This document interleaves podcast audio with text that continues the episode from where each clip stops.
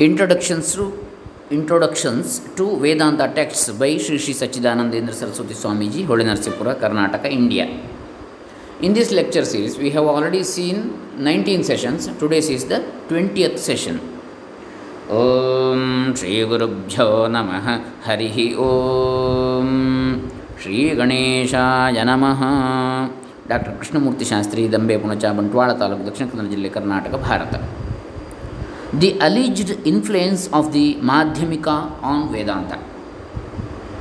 This is a topic now. Professor T.R.V. Murthy, the author of the Central Philosophy of Buddhism, is the second of the two school uh, scholars I have alluded to above. He views the matter from a totally different standpoint. He hesitates to decide the question once for all and suspects a possible influence of the Madhyamika on the development of Vedanta and strengthens his opinion by remarking that we have undeniable evidence of Madhyamika and Yogachara influence in the Mandukya Karikas. With regard to the first three chapters, however, he notes that nothing is said to which any orthodox Vedantin could take exception as regards language and logical content. At the same time, he observes that no Vedanta writer has quoted from the fourth chapter, while verses are quoted from the first three.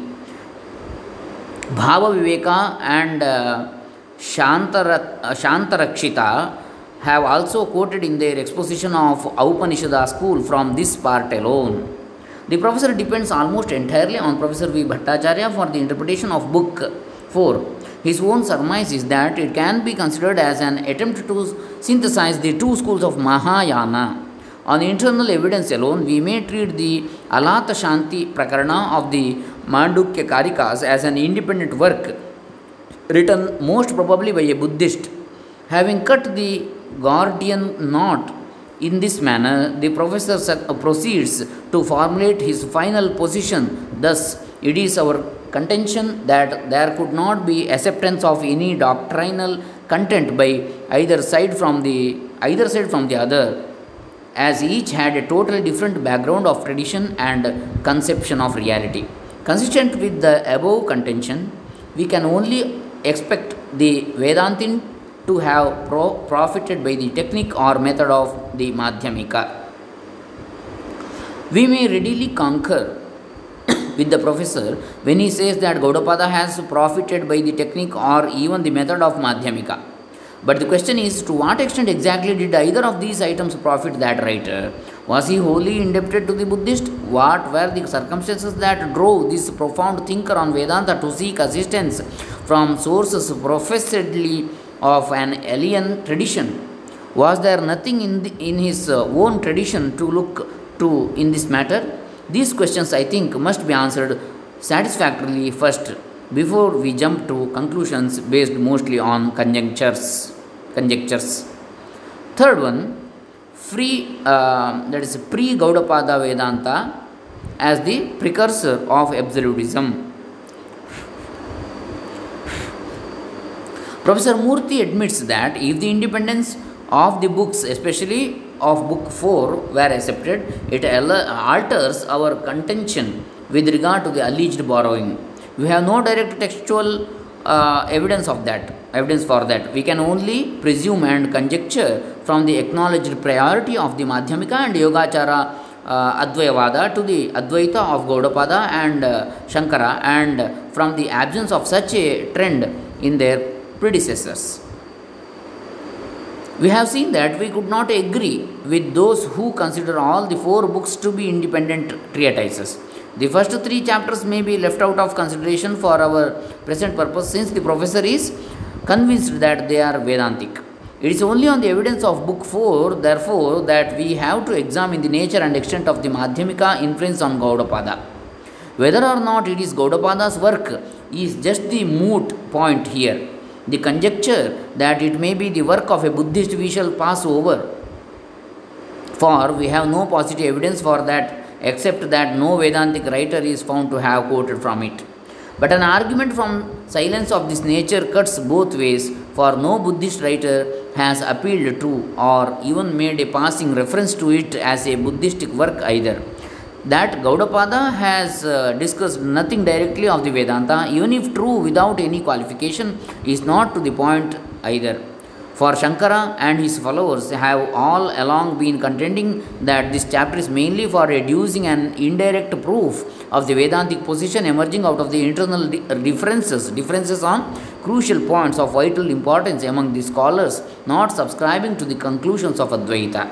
We shall therefore assume that the work is from that author's pen and try to investigate how far and for what reasons he has taken over the technique and method of the Madhyamika. To take up the second point first, Professor Murthy observes that pre Gaudapada Shankara Vedanta is Ekatmavada, monism. It is not Advaita, absolutism. It did not formulate a theory of appearance, Vivartavada. No need was felt to draw the distinction between the Paramartha and the Vyavaharika or the texts into Para and Apara. It is only with regard to such points that he suspects Madhyamika influence on the Vedantin. He, the Vedantin, had before him the Madhyamika distinction of Paramartha and Samvritti, uh, Samvritti of texts into uh, Nitartha and uh, Neyartha.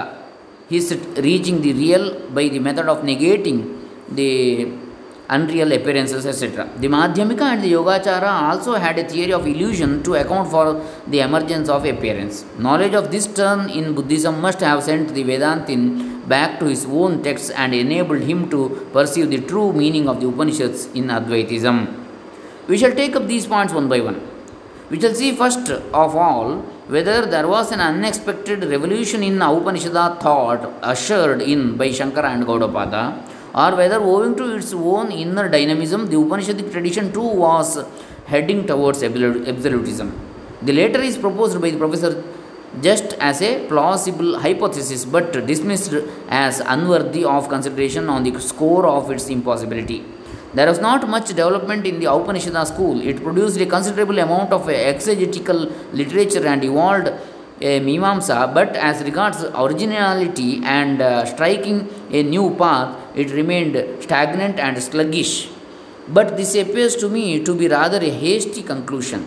Brihadaranyaka Bhashya Vartika, especially in the Sambandha Vartika, exhibits a number of monistic schools contending with one another for the first place in Vedantic tradition. Not all of them were Parinamavadins teaching modification of Brahman or schools teaching Videha Mukti, liberation from after death, in preference to Jivan Mukti or release in this life.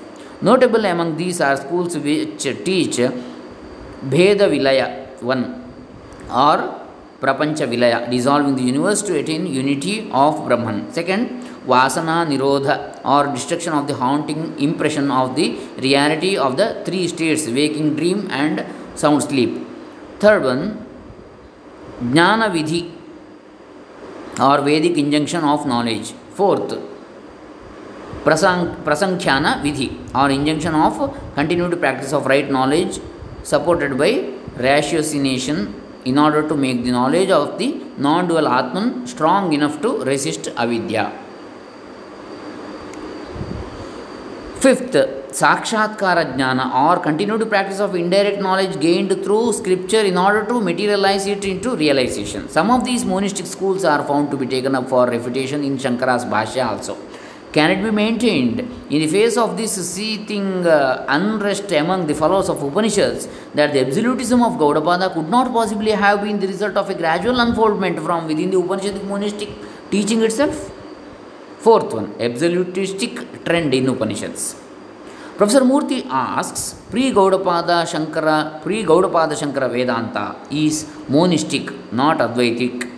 How could it suddenly take an absolutic, absolutistic turn? We have seen that the emergence of absolutism was by no means no, uh, so sudden or unnaturally abrupt. There were a number of antecedent fermenting streams of thought tending towards it. But even in their absence, it is easy to see that absolutism need not have waited upon extraneous aid for its appearance. There are ample signs of absolutism in Upanishads themselves. A shrewd eye like that of Gaudapada might very well discern this tendency in those ancient revelations which mostly commence with or culminate in rejecting all duality or difference in Brahman. Akayam Avranam Asnaviram Ishavasya ಯತ್ತದದ್ರೇಶ್ಯಮಗ್ರಾಹ್ಯಂ Mundakopanishad. ತದಚ್ಛಾಯಮಶರೀರಮಲೋಹಿತಂ. ಪ್ರಶ್ನೋಪನಿಷತ್. ನಾಂತಃ ಪ್ರಜ್ಞಂ ನ ಬಹಿಃ ಪ್ರಜ್ಞಂ ಮಾಂಡುಕ್ಯೋಪನಿಷತ್. ಅದೃಶ್ಯೇ ಅನಾತ್ಮೆ ಅನಿರುಕ್ತೆ ಅನಿಲಯನೆ ಅಭಯಂ ಪ್ರತಿಷ್ಠಾಂ ವಿಂದತೆ ತೈತಿರ್ಯೋಪನಿಷತ್ ಏಕಮೇವ ಅದ್ವಿತೀಯಂ ಛಾಂದೋಗ್ಯೋಪನಿಷತ್. ಅಪಾಗಾದಗ್ನೇರಗ್ನಿತ್ವಂ ವಾಚಾರಂಭಣಂ ವಿಕಾರೋ ನಾಮಧೇಯಂ ಛಾಂದೋಗ್ಯೋಪನಿಷತ್. ಅಸ್ಥೂಲಮನಣು ಬೃಹದಾರಣ್ಯಕೋಪನಿಷತ್ ಅಥಾತ ಆದೇಶೋ ನೇತಿ ನೇತಿ Brihadaranyakopanishad such a persistent denial of duality in Brahman, the only possible source of all, and declaration of all duality as apparent should have been quite sufficient to suggest and persuade a reflective mind that absolutism is the goal of all sacred teaching.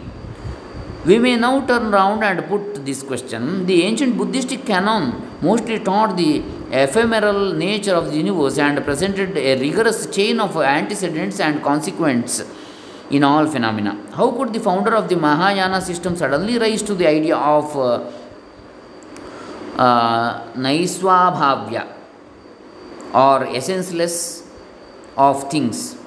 True, he had a number of um, Prajna Paramita works to guide him, but they were mostly religious and mystical treatises uh, with no philosophical flavor about them like Upanishads. Could we not suppose that the Buddhistic denial of plural, pluralistic phenomena and the tendency to trace them all to a dharma dhatu took its cue from Upanishads? Most of the eminent Mahayanistic philosophers, including Nagarjuna, were Brahmins who had no doubt imbibed the Upanishadic teaching, which reiterated the negation of the reality of the phenomenal world in no uncertain terms. Would it be a very long jump to suppose that when they were converted to Buddhism, which uh, from its very inception denied Atman or Brahman, they naturally incorporated the rejection of the reality of phenomena into the new teaching with the due adaptation? I am not altogether alone in making this surmise. This is what Professor Dasgupta writes in his History of Indian Philosophy. I agree with the late Dr. S.C. Vidyabhushana in holding that both the Yogachara system and the system of Nagarjuna evolved from the Prajna Paramita. Nagarjuna's uh, merit consisted in the dialectical form of his arguments in support of Shunyavada. But so far as the essentials of Shunyavada are concerned, I believe that the uh, philosophy of Tathagata philosophy of uh, Ashvaghosha and the philosophy of the Prajna Paramita contained no less. And with regard to the Tathagata philosophy itself, the professor remarks as follows This doctrine seems to be more in agreement with the view of an absolute unchangeable reality as the ultimate truth than that of nihilistic idealism of uh, Lankavatara. Considering the fact that Ashvaghosha was a learned Brahmin scholar in early life, it is easy to guess that there was much Upanishad influence on this interpretation in this interpretation of Buddhism, which compares so favorably with the Vedanta as interpreted by Shankara. I do not mean to endorse or emphasize all that Professor Dasgupta has said here, but the conclusion seems irresistible that the early Samskrita writers of Mahayana may have taken some hints from Upanishads in respect of holding the ideal or um, unreal nature of the universe. It does happen very often that the tables are turned in making guesses on insecure basis, but I do not like to be a partner in such games. On the whole, I perfectly agree with Professor Murthy in thinking that it is a matter of conjecture and presumption whether and to what extent there had been borrowing on either side.